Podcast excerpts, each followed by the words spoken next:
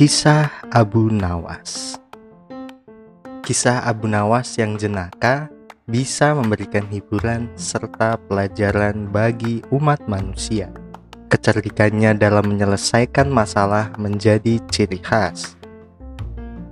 Abu Nawas dikenal sebagai tokoh yang hidup di zaman Khalifah Harun ar-Rasyid dan nama asli beliau adalah Abu Ali Al-Hasan. Ia lahir di kota Ahvaz, negeri Persia pada tahun 145 Hijriah atau 747 Masehi. Abu Nawas dikenal sebagai seorang pujangga Arab dan penyair sastra Arab klasik yang cerdik. Masa mudanya dipenuhi dengan kisah menarik yang membuatnya dikenal dalam hazanah sastra Arab Islam. Banyak kisah jenaka Abu Nawas yang bisa dijadikan pelajaran bagi manusia. Menangkap angin. Kecerdikan Abu Nawas yang terkenal diceritakan dalam kisah ini. Dikisahkan suatu hari Abu Nawas ditatangi oleh utusan kerajaan. Betapa terkejutnya bahwa dirinya diperintahkan untuk menemui baginda raja Abu Nawas pun memenuhi perintah tersebut. Sepanjang perjalanan, ia memikirkan teka-teki apa lagi yang akan diberikan baginda raja kepadanya. Sesampainya di kerajaan, Abu Nawas disambut hangat dengan senyuman baginda raja. Kemudian, ia pun bertanya, "Ada apa gerangan, wahai baginda raja, memanggil saya ke istana?" Kemudian raja pun menjawab, Akhir-akhir ini aku mengalami gangguan perut.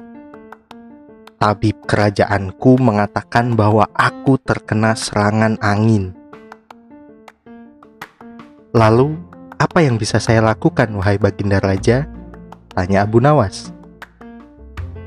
Tangkaplah angin itu dan penjarakan dia. Buktikan bahwa kamu memang cerdik. Abu Nawas terdiam. Tak sepatah kata pun keluar dari mulutnya. Ia pun pergi seraya memikirkan bagaimana cara menangkap angin yang wujudnya pun tak terlihat. Abu Nawas hanya diberikan waktu tiga hari untuk menyelesaikan perintah tersebut. Singkat cerita, sudah berlalu dua hari sejak perintah itu diberikan.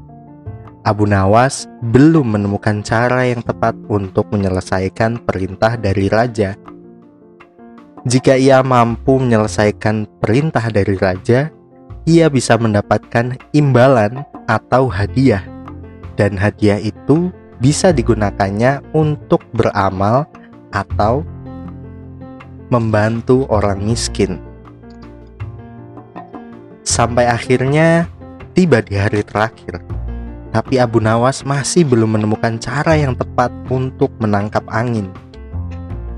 Di tengah perjalanan, ia teringat akan Aladin dan lampu wasiatnya. Sama halnya dengan angin, jin pun tidak terlihat. Ia pun memiliki ide, kemudian kembali ke rumah dan menyiapkan segala sesuatu untuk menuju istana. Sesampainya di istana, ia dipersilahkan masuk oleh prajurit. Raja yang sudah menunggu kedatangan Abu Nawas pun menanyakannya, "Berhasilkah kau memenjarakan angin, wahai Abu Nawas?" "Sudah, Baginda Raja," jawab Abu Nawas seraya menyerahkan botol yang sudah disumbat olehnya kepada raja. Raja pun melihat botol itu dengan heran. Mana angin tersebut, hai Abu Nawas? Di dalam botol tersebut, Baginda. Engkau tidak bisa melihatnya, namun kau dapat merasakannya. Bukalah sumbatan botol tersebut untuk merasakan anginnya, kata Abu Nawas menjelaskan. Baginda Raja pun membuka sumbatan botolnya dan ia mencium aroma busuk dari botol tersebut. Bau apa ini? Tanya Baginda Raja. Ampun tuanku yang mulia, tadi hamba buang angin dan memasukkannya ke dalam botol.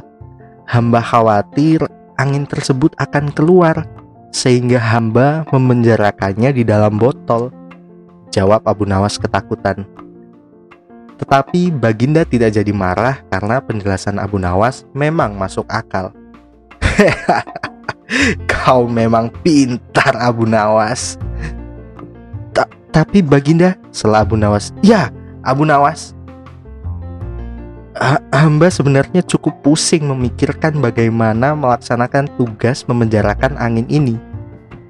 Lalu apa maksudmu Abu Nawas? Hamba minta ganti rugi. Kau hendak memeras seorang raja?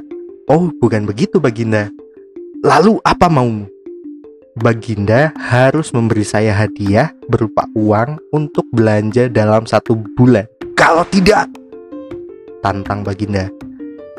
Kalau tidak, hamba akan menceritakan kepada halayak bahwa Baginda telah sengaja mencium bau kentut hamba. Hah? Baginda kaget dan jengkel, tapi kemudian tertawa terbahak-bahak.